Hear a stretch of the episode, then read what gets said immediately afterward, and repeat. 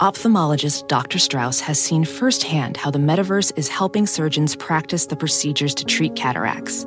Cataracts are the primary cause of avoidable blindness. He works with a virtual reality training platform developed by Fundamental VR and Orbis International to help surgeons develop the muscle memory they need.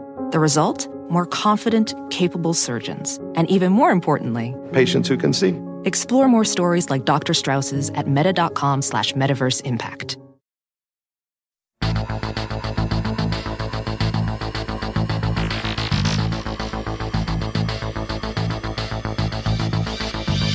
Welcome back to Everyday Einstein's quick and dirty tips for making sense of science. I'm your host, Lee Falin, and today we're going to take a look at the Christmas star.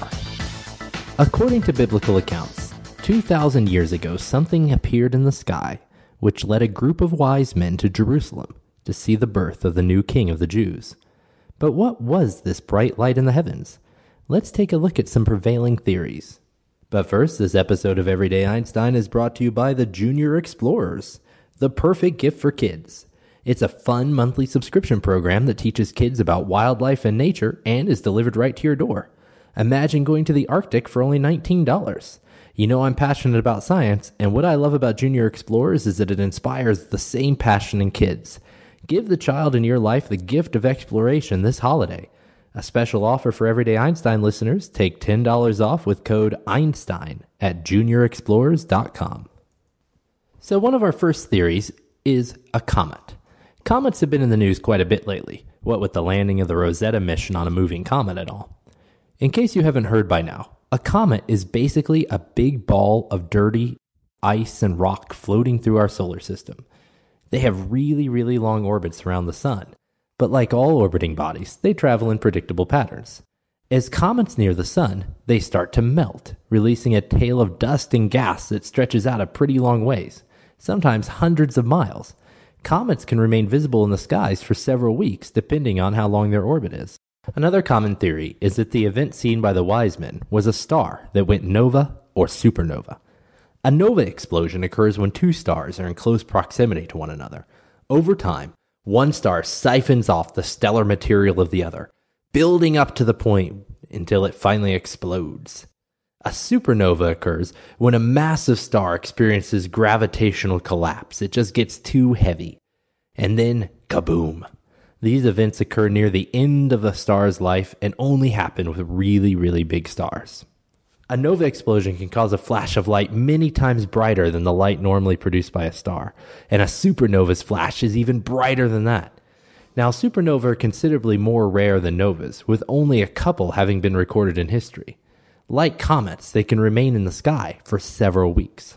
Another common theory behind the Christmas star is that of a planetary conjunction, Planetary conjunctions occur when two or more planets line up in the orbital plane. From Earth's point of view, it appears as though these planets are moving together through the skies, or that they overlap one another.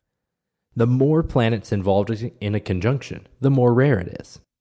History tells us that all three of these events, novas, conjunctions, and comets, appeared near the time the Bible records for Christ's birth. Some historians reject the notion that a comet was the sign, as comets were traditionally associated with rather gloomy prophecies, and usually involving death and destruction. Novas are also commonly ruled out due to the fact that novas were pretty common, and supernovas are ruled out because none are known to have occurred at the correct time. The prevailing theory among historians is that the Christmas star, which led the wise men to Bethlehem, was some type of conjunction. Now, if you ever see the movie The Mystery of the Christmas Star, which is commonly shown at planetariums this time of year, more details are given on this and the other theories, along with some evidence supporting it, and I highly recommend it to anyone interested in historical astronomy. Once again, I'd like to thank Junior Explorers for sponsoring this week's podcast. What's better than connecting kids to wildlife and nature? Junior Explorers does just that with its fun monthly subscription program, transporting kids around the planet while learning about different animals and ecosystems. Kids sign up as Junior Explorers and receive mission kits in the mail. Imagine the thrill of receiving your own mail each month. Well, the collectibles and activities in each kit are just the beginning. The real fun continues online, where kids complete their missions while playing games and earning points. Junior Explorers lets kids be kids and have fun while learning about wildlife and nature. Every mission is an adventure to a different ecosystem with different animals.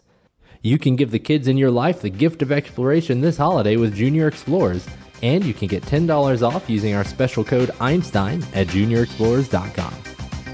So now you know a little more about some of the common theories related to the Christmas star. If you have a question you'd like to see in a future episode, send me an email at everydayeinstein at quickanddirtytips.com. If you like today's episode, you can become a fan of Everyday Einstein on Facebook or follow me on Twitter at twitter.com slash qdteinstein. Till next time, I'm your host Lee Falin with Everyday Einstein's quick and dirty tips for making sense of science.